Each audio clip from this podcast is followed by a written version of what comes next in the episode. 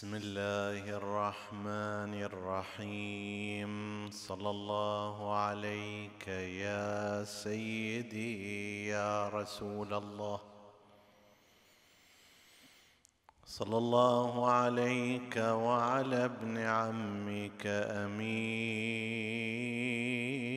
المؤمنين وإمام المتقين. وعلى أهل بيته الطاهرين.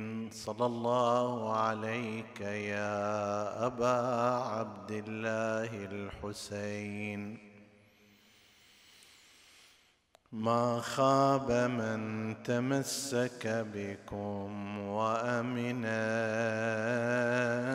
من لجأ إليكم. يا ليتنا كنا معكم فنفوز فوزا عظيما. قال الله العظيم في كتابه الكريم بسم الله الرحمن الرحيم. لقد كان لكم في رسول الله أسوة حسنة. لمن كان يرجو الله واليوم الآخر وذكر الله كثيرا. آمنا بالله صدق الله العلي العظيم. عطروا مجالسكم بذكر محمد وآل محمد.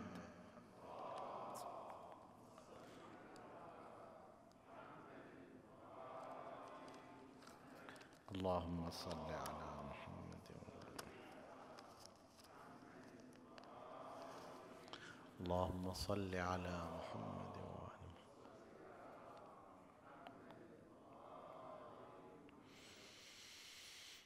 حديثنا بإذن الله تعالى يتناول موضوع الكتب الستة في مدرسة الخلفاء والتي دونت فيها أحاديث رسول الله صلى الله عليه وآله. فبعد أن ذكرنا مصادر الإمامية والكتب الأربعة التي دونت سنة المعصومين عليهم السلام باعتبارها علم رسول الله وسنة رسول الله. نتناول هذه الليلة بشكل مختصر تعريفا عن الكتب التي دونت أحاديث النبي واعتمدت في مدرسة الخلفاء باعتبار أنها الكتب الأهم والأفضل في هذا الجانب بل وصف اثنان منها بأنهما صحيحان وليس فيهما حديث ضعيف أو موضوع وسيأتي الحديث عن قيمة هذه الكتب في مدرسة الخلفاء.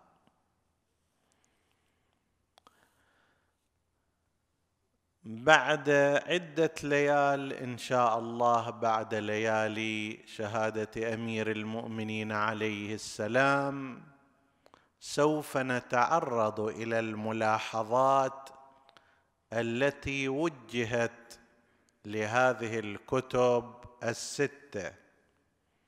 ولكننا في هذه الليلة نعرض عرضا مختصرا لهذه الكتب. ذلك أنه بعد الفترة التي تم فيها منع التدوين ومنع ذكر الحديث وتسجيله عن رسول الله والتي انتهت في زمان عمر بن عبد العزيز الخليفة الأموي سنة تسعة وتسعين هجرية عندما أصدر مرسوما يقضي بجمع سنة رسول الله وجهه إلى محمد بن حزم الأنصاري في المدينة. فارتفع القانون الذي كان حاكما قرابة قرن من الزمان والقاضي بمنع التدوين هذا ارتفع. على أثر ذلك صارت حركة باتجاه التدوين للحديث النبوي والكتابة وإخراج ما كان ربما مكتوبا عند بعضهم وكانوا يخشون من إبرازه. فصار في ما بعد المئة حركة باتجاه تدوين الحديث النبوي.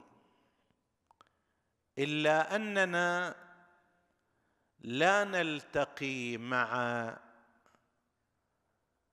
مصنف تمتع بحماية الدولة إلا في زمان العباسيين عندما أمر المنصور العباسي مالكا أن يصنف كتابا بمقاسات معينة. قال اجتنب شدائد ابن عمر ورخص ابن عباس ولا تروي عن علي ووطئه للناس. فألف مالك هذا الكتاب الذي عرف فيما بعد باسم الموطأ وهو موجود الآن ومطبوع.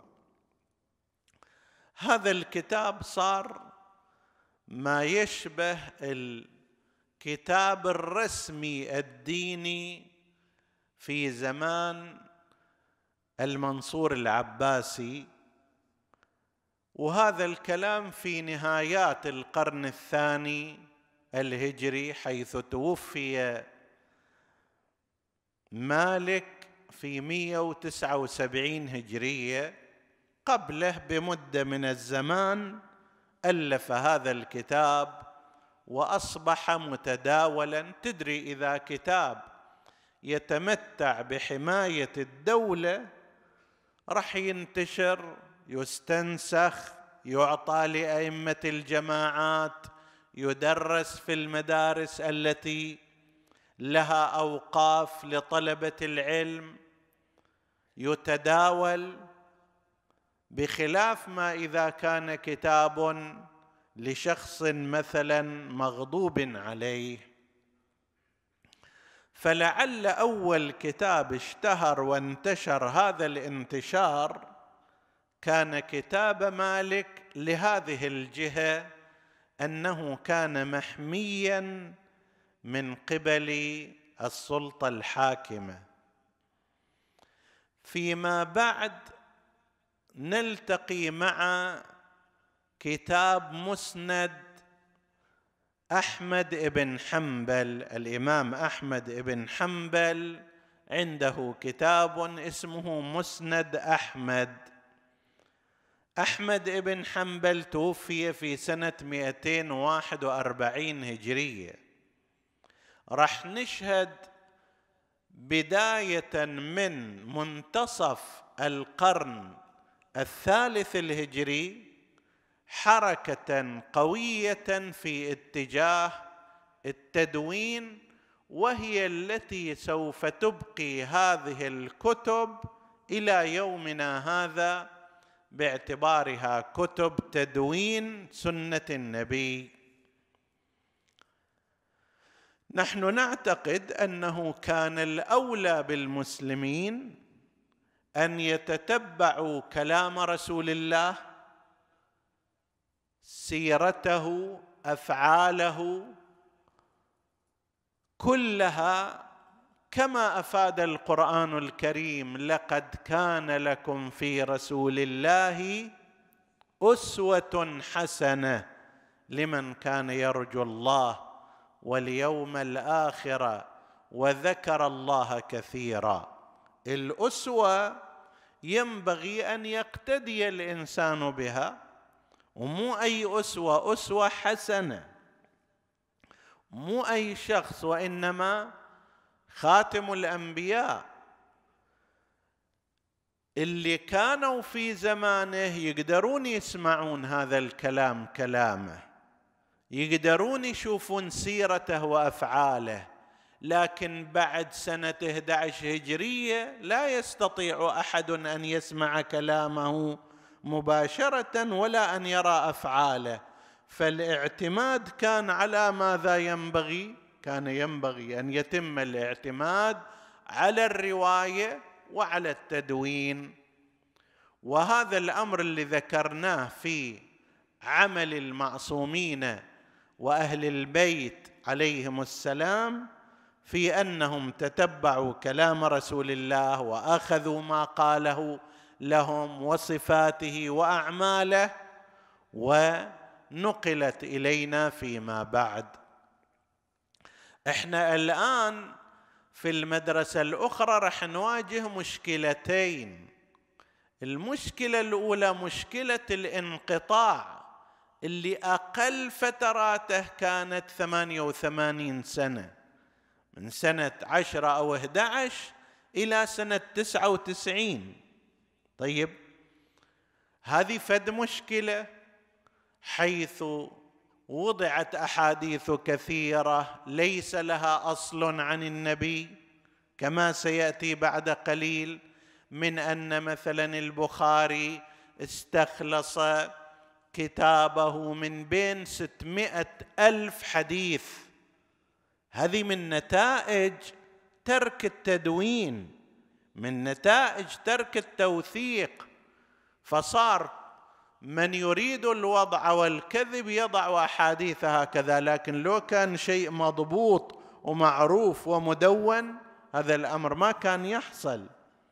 مشكلة أخرى سوف نشير إليها فيما بعد أن هذه الأحاديث تأثرت بالاتجاه الأموي في الرجال والحديث وهذا يصير إلى بحث خاص في ليلة خاصة إن شاء الله.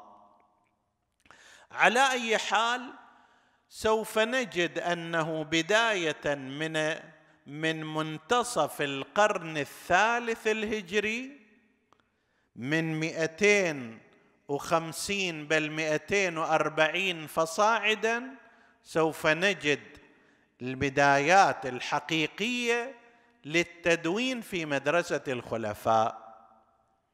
فبدأ أول شيء أحمد بن حنبل وكتب كتابه مسند أحمد.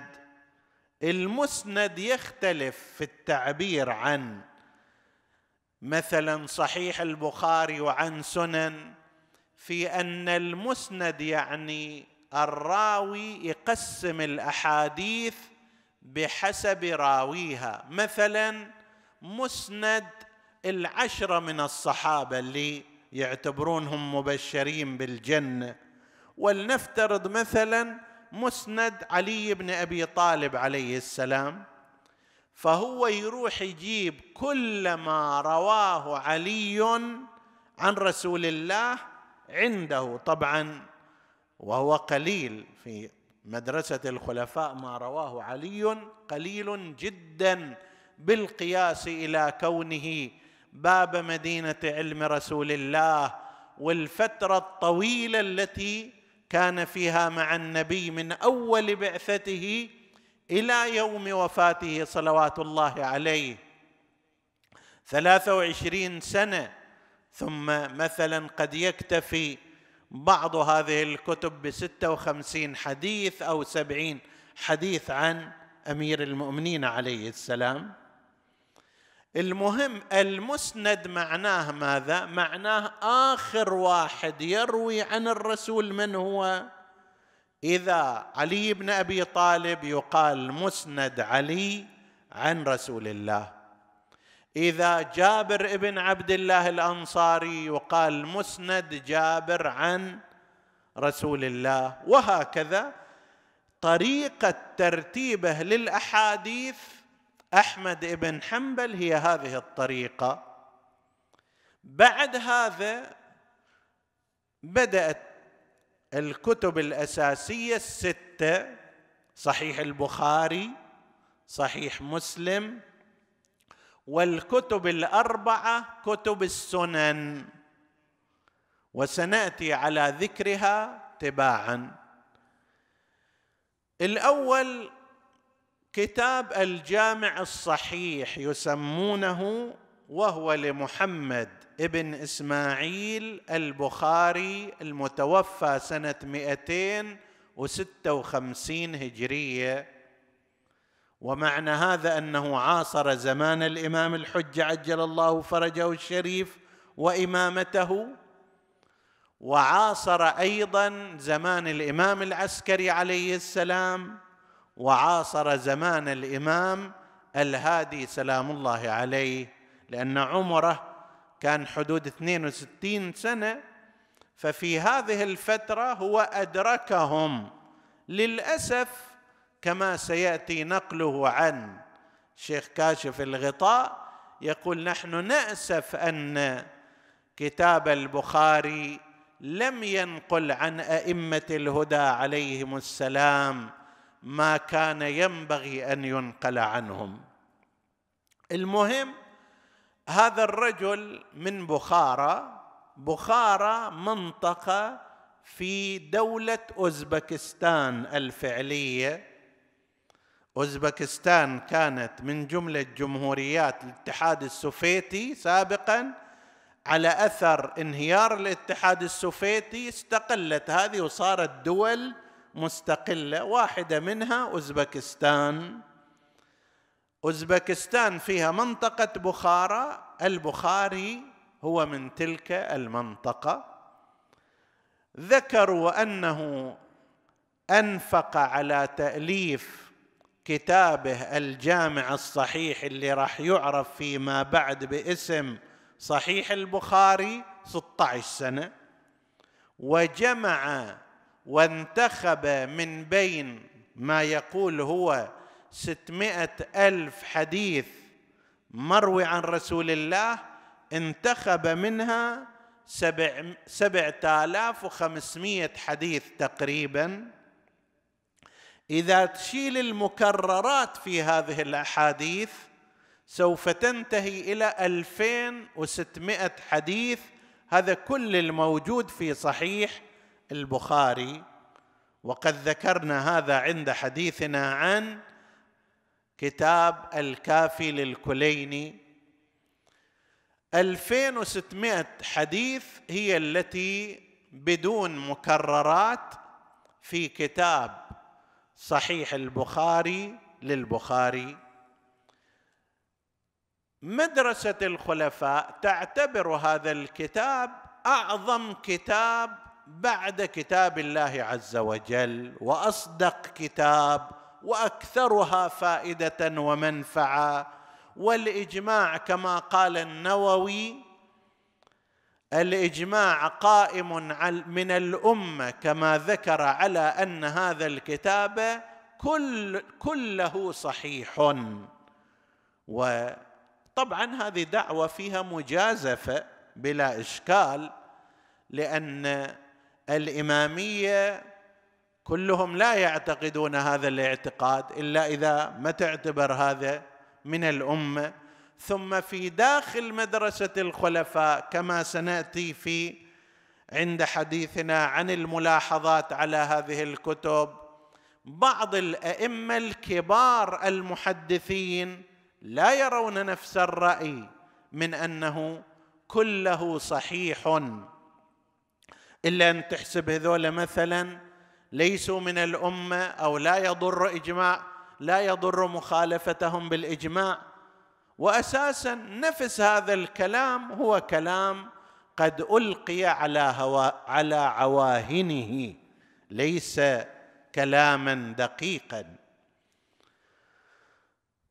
المهم أن هذا الكتاب اعتبر أهم كتاب أصدق كتاب في مدرسة الخلفاء أكثرها فائدة ونفعا والرأي الرسمي العام يعتبر أن كل حديث موجود في صحيح البخاري هو حديث صحيح ولا داعي لمناقشته والاعتراض عليه لا يقبل وتضعيفه أيضا غير مقبول. هذا الكتاب الأول وهو صحيح البخاري مواضيع يبدأ في بدء الوحي كيف بدأ الوحي لرسول الله صلى الله عليه وآله ثم يذهب إلى كتاب الإيمان وكتاب العلم ثم الكتب الفقهية المرتبطة بالعبادات من طهارة وصلاة وزكاة وغير ذلك ثم يذكر في فضل القرآن وفي بعض الآداب ثم في فضائل الصحابة ثم في سيرة نبينا المصطفى محمد.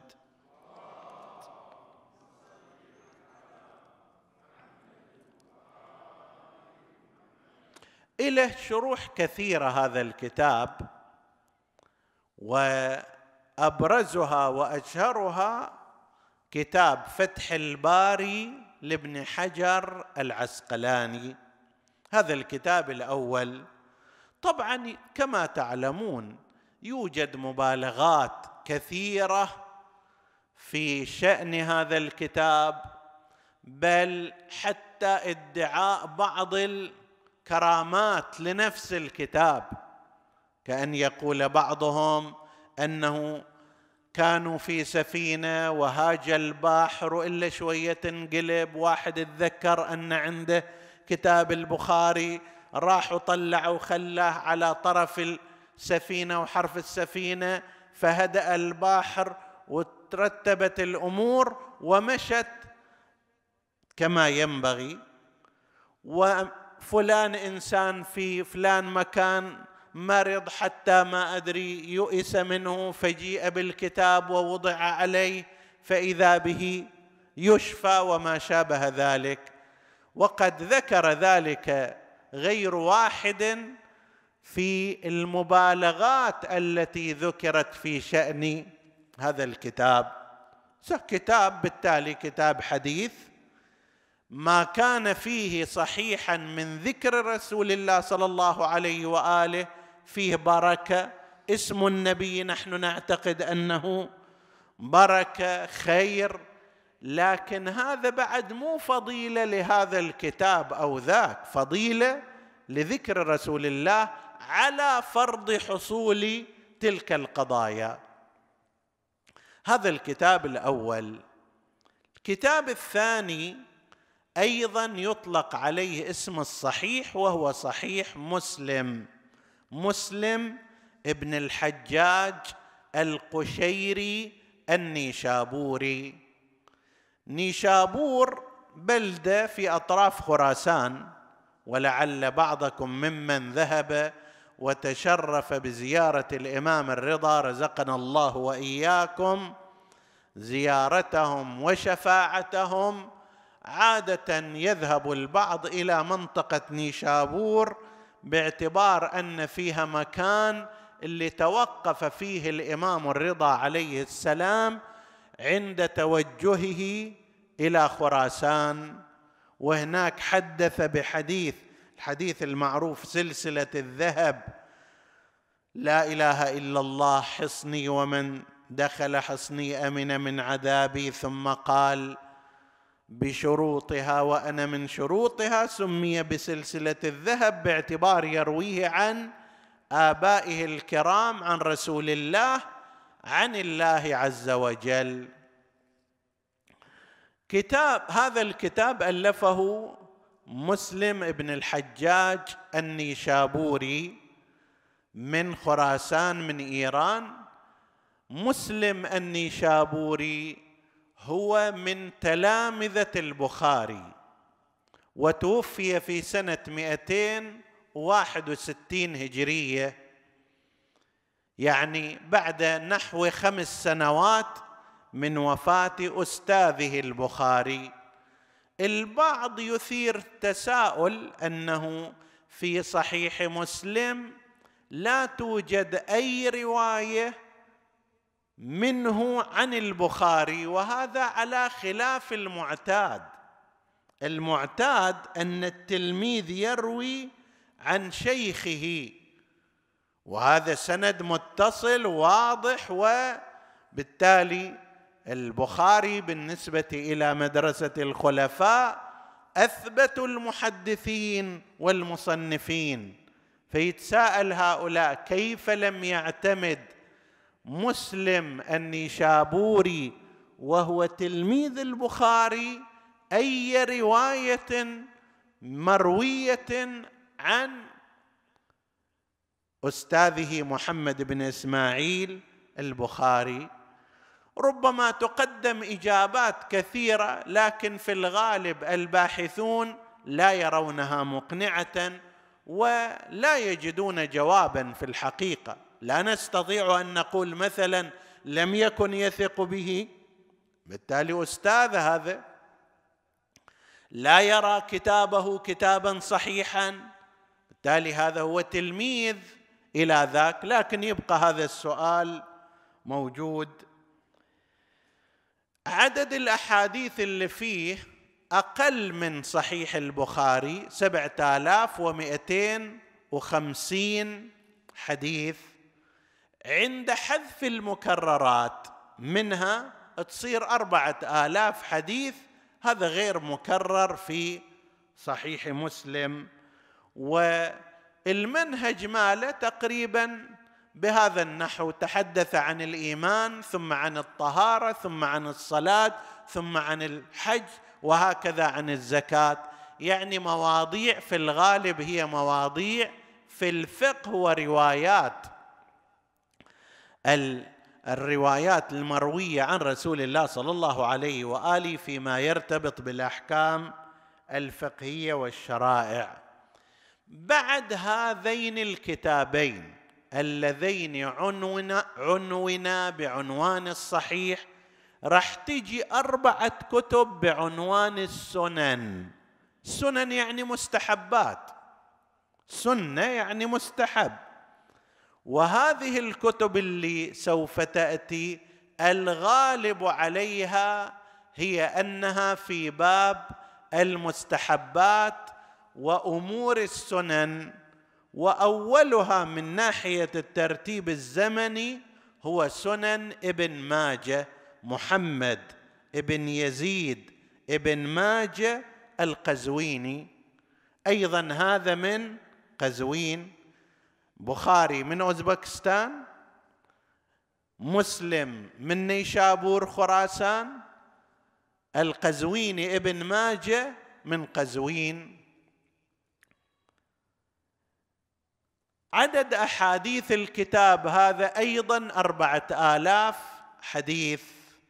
ولذلك سوف قد ذكرنا فيما مضى ناقلين القول أن مجموع الكتب الستة بعد حذف المكررات فيها لا تصل عددا إلى عدد الكافي من الروايات إلى عدد روايات الكافي الذي تتجاوز رواياته عددا 16 ألف رواية. وحتى لو فرضنا استخرج منها ما قالوا إنه ضعيف وغير صحيح وإلى آخره حتى المقدار الذي قيل بقي أربعة آلاف هو يتجاوز سائر الكتب المدونة كل واحد واحد مع حذف المكررات إذا فرضنا أن كل أحاديثها صحيحة.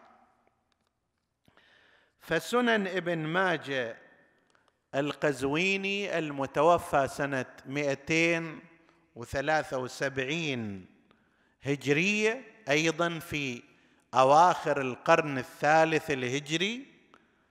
بين هذا وبين زمان رسول الله يعني بين وفاة ابن ماجه أو بين وفاة مسلم أو بين وفاة البخاري وبين وفاة رسول الله صلى الله عليه وآله فوق ال 240 سنة في أقل تقدير وإلا قد يزيد هذا العدد كلما مشينا بالتدريج. الكتاب الرابع سنن أبي داود السجستاني سليمان ابن الأشعث السجستاني. سجستان الآن معروفة بسيستان. عندما كانت تعرب في السابق يقال سجستان. الآن سيستان. سيستان منطقتان. منطقة تابعة لخراسان. إحدى قرى خراسان. وهي إمامية بالكامل. ومنها المرجعيات الدينية وعلماء وغير ذلك. وعندنا سيستان وبلوچستان تلك محافظة في إيران لكن هذه المحافظة إلها امتداد قبلي لأفغانستان ولباكستان ويسكنها غالبا البلوش. البلوشيون سكناهم في تلك المنطقة سيستان وبلوچستان. منطقتهم التاريخية وإلهم لغتهم الخاصة وحتى يعني أشكالهم مميزة. موجودين في قسم من أفغانستان موجودين في قسم من باكستان وموجودين أيضا في قسم من إيران. أبو داود السجستاني من تلك المنطقة متوفى سنة 275 هجرية وهو تلميذ أحمد بن حنبل وأستاذ الترمذي سيأتي أبو عيسى الترمذي محمد بن عيسى أيضا له كتاب السنن بعد قليل. سنن الترمذي نسينا أن نقول عدد أحاديث السجستاني خمسة آلاف وثلاثمائة وهذه سنن. يعني يجي مثلا على ذكر الوضوء ما هي سنن الوضوء؟ لنفترض البسملة لنفترض بعض الأذكار.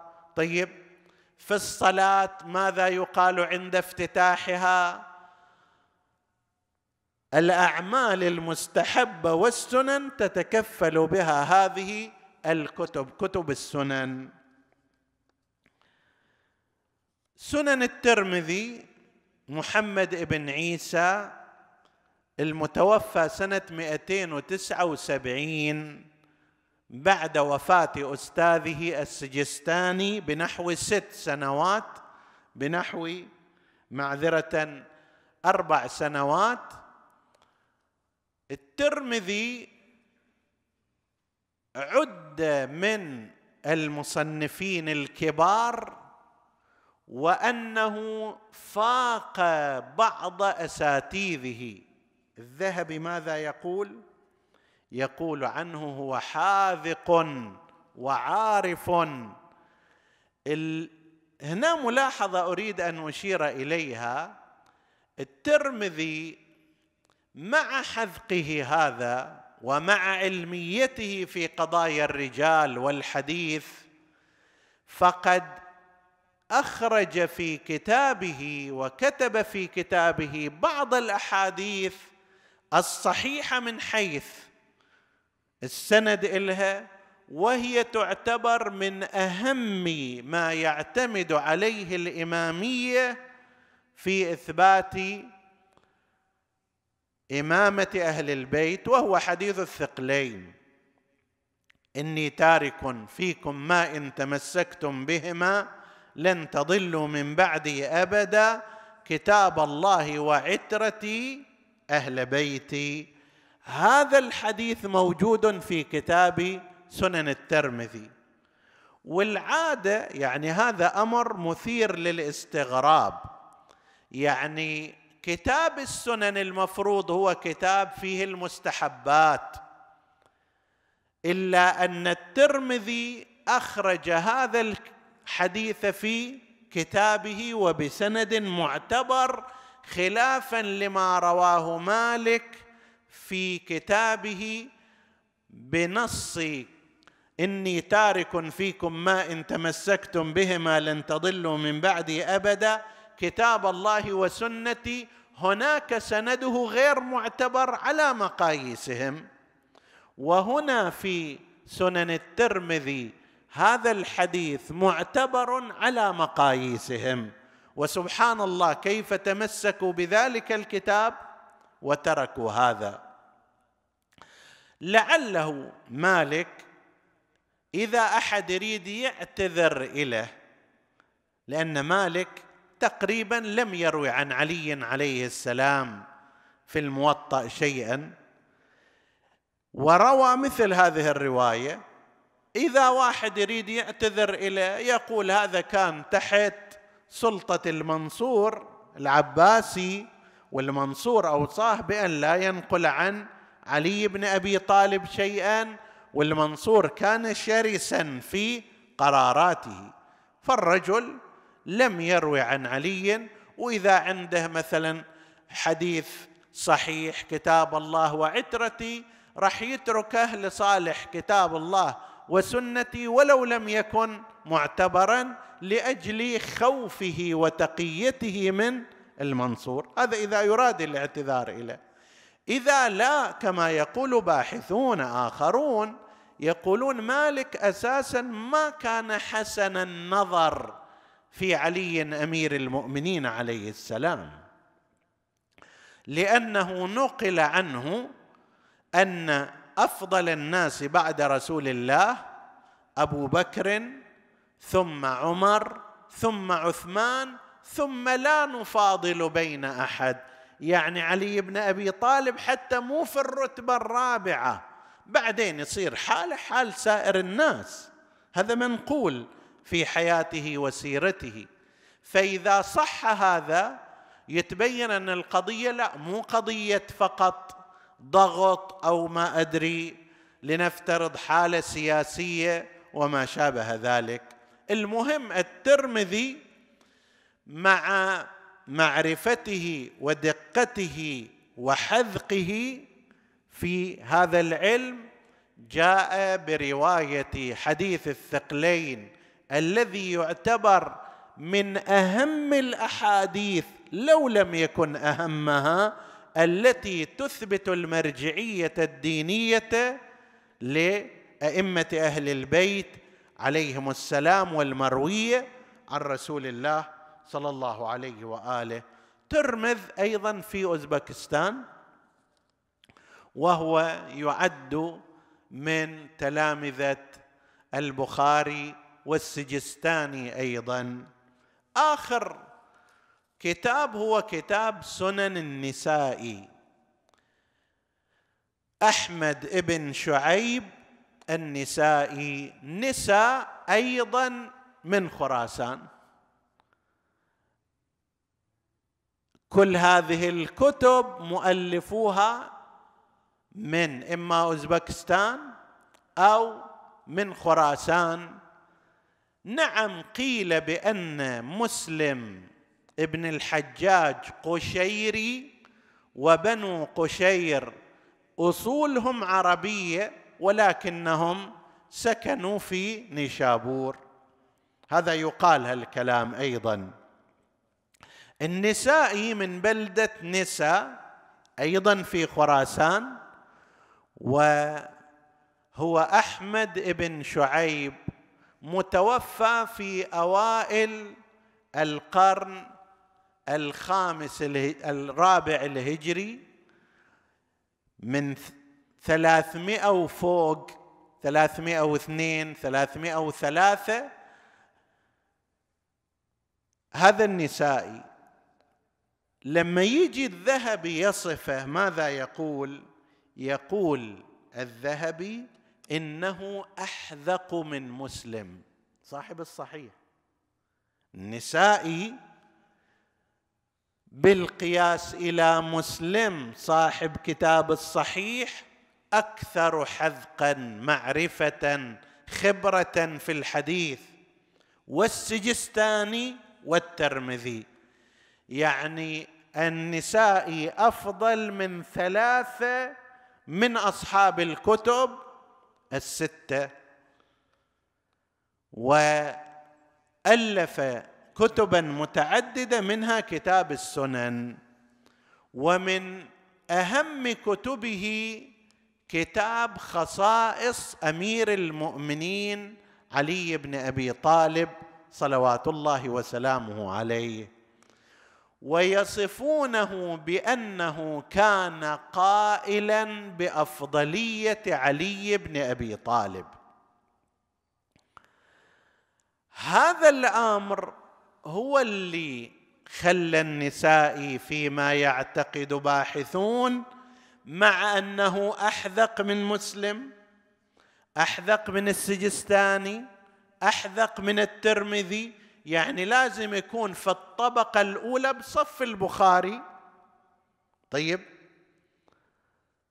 فلماذا تأخر كتابه وتأخر الاستشهاد به ولم يعط موقعه الطبيعي بين المحدثين؟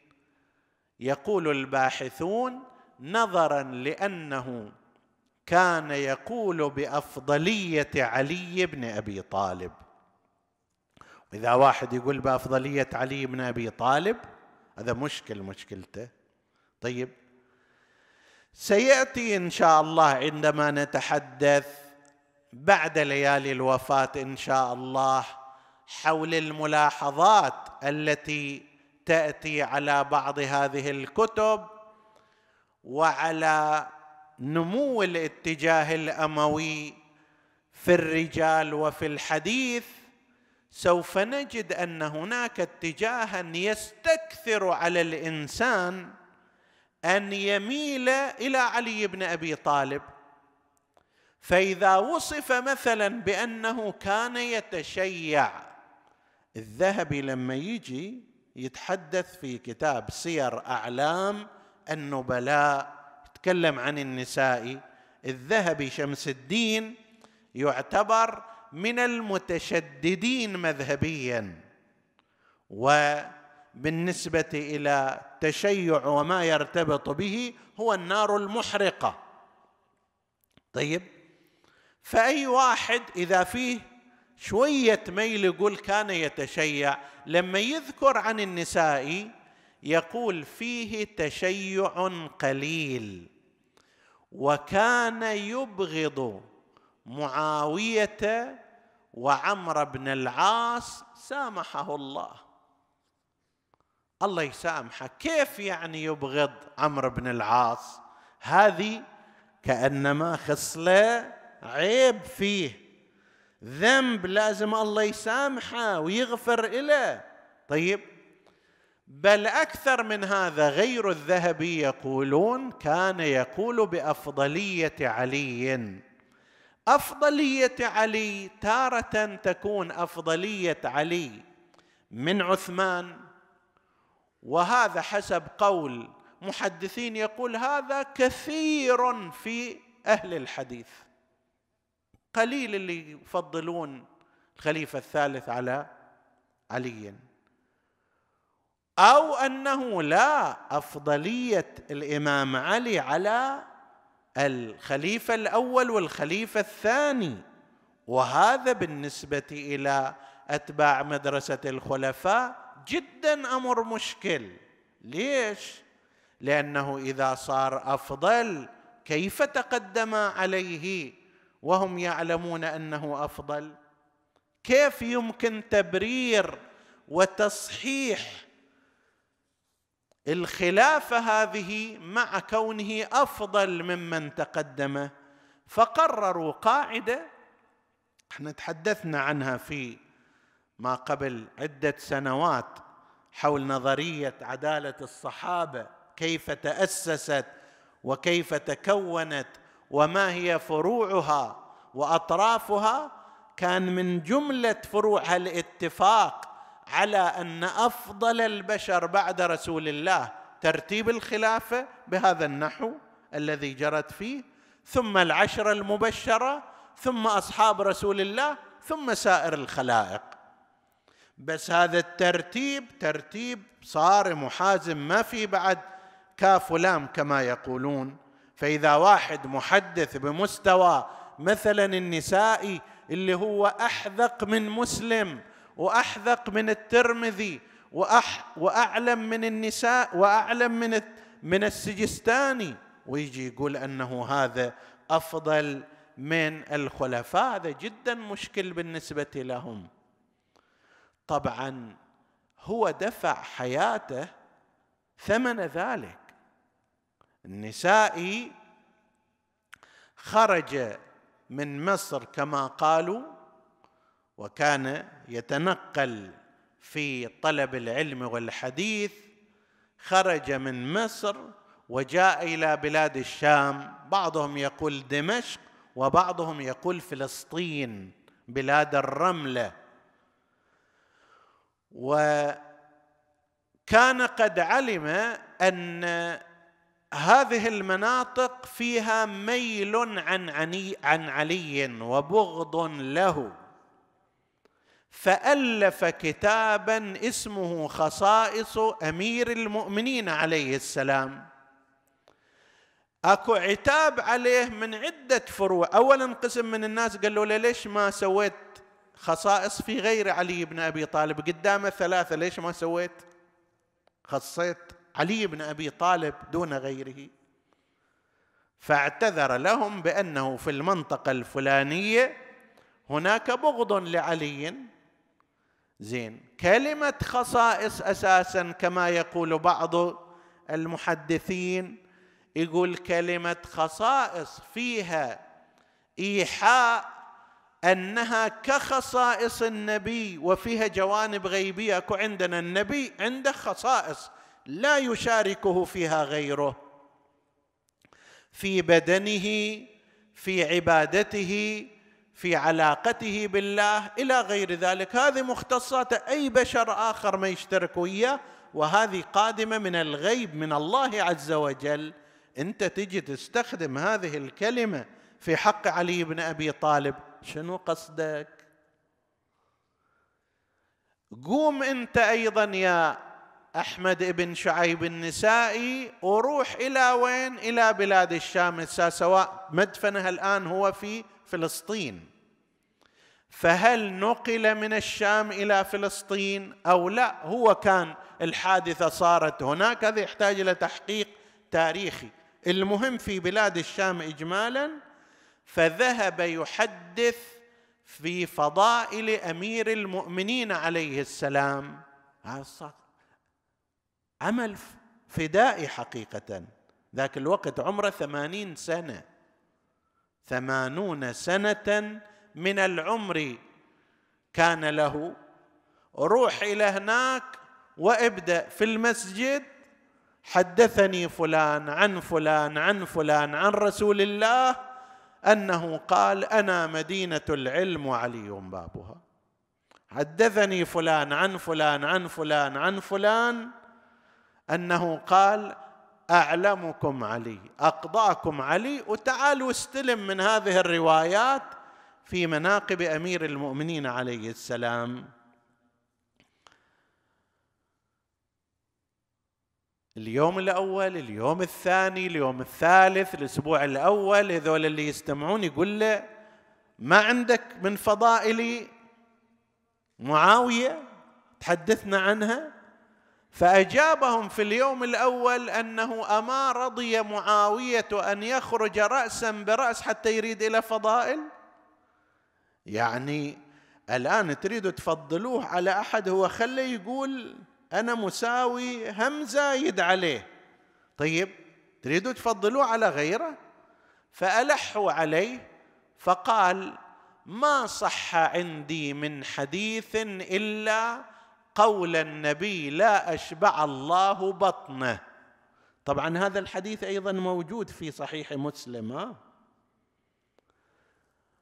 والشيء الطريف وهذا راح نذكره إن شاء الله عند الحديث عن الاتجاه الأموي أن هذا الاتجاه حتى أحاديث اللي فيها ذم يأولها بالفضائل. أحدهم سنشير إليه في ذلك البحث إن شاء الله يقول تدري ليش النبي قال لا أشبع الله بطنه؟ ليش؟ قال لأن عندنا حديث أكثركم جوعا في هذه الدنيا أكثركم شبعا في يوم القيامة. فهذا النبي قاعد يدعو إليه يعني يقول له الله يجوعك هني حتى يوم القيامة تصير شنو؟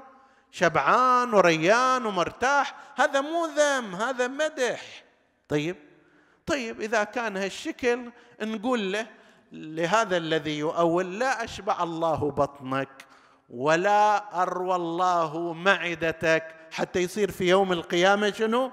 وضعك مرتب لا أراحك الله حتى ترتاح هناك. هل هذا شيء معقول؟ لكن هو الهوى يعمي ويصم.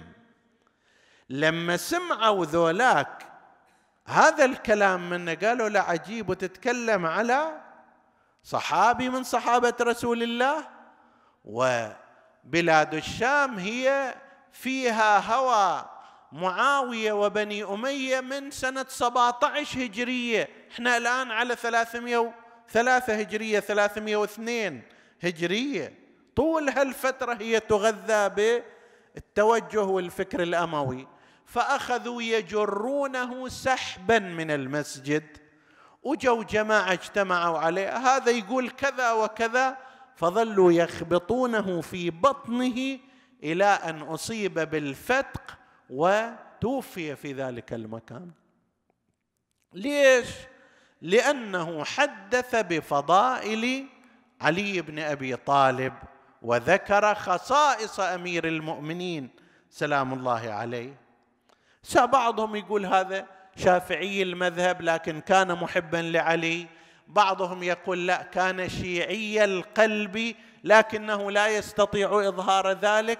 هذا إله مكان آخر. نتحدث فيه إن شاء الله.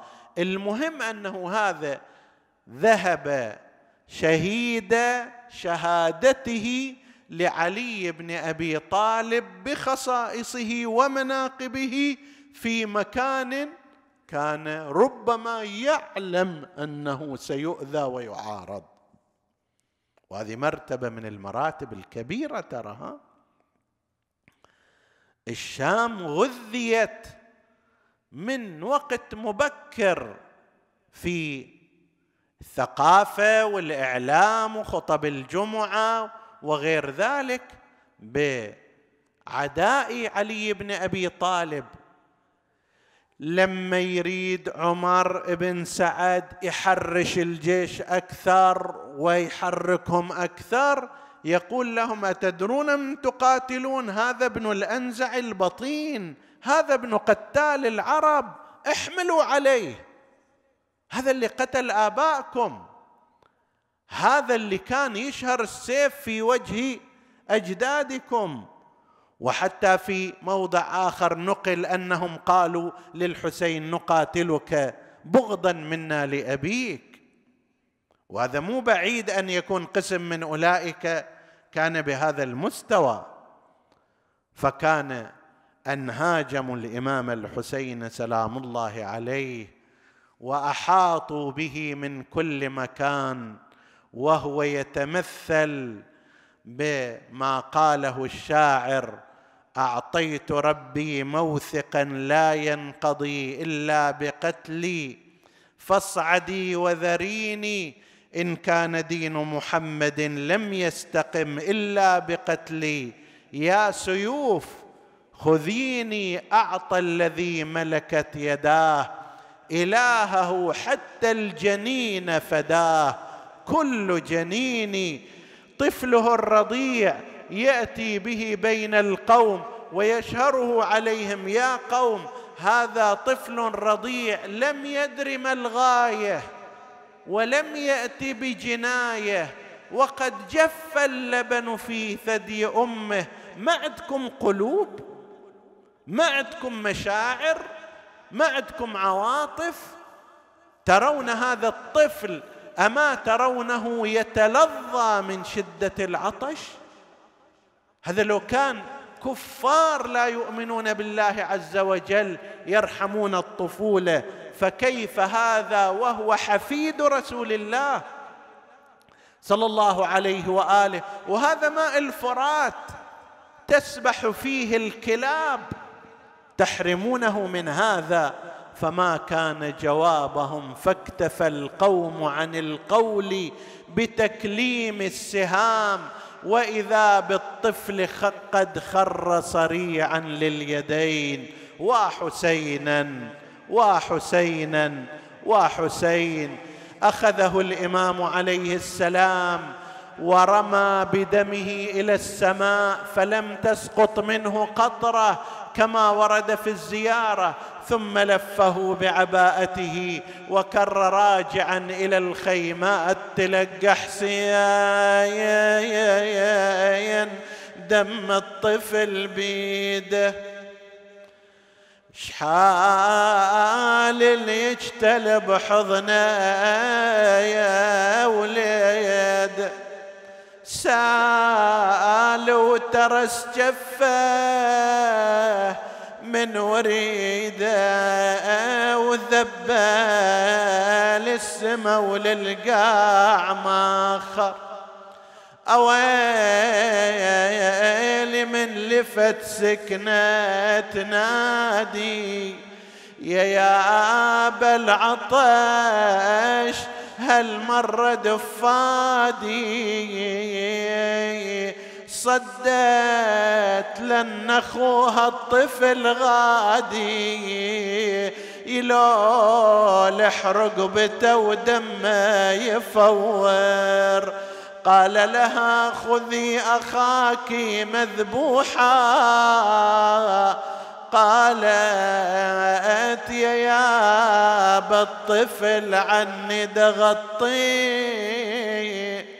أنا مالي قلب يا حسين اصد ليه وأشوف ذبيح وما رجليه أنا خفت العطش لن يلحق عليه هذا الخفت منه نسألك اللهم وندعوك باسمك العظيم الأعظم الأعز الأجل الأكرم يا الله. اغفر لنا ذنوبنا كفر عنا سيئاتنا. آمنا في أوطاننا لا تسلط علينا من لا يخافك ولا يرحمنا. ولا تفرق بيننا وبين محمد وآله طرفة عين.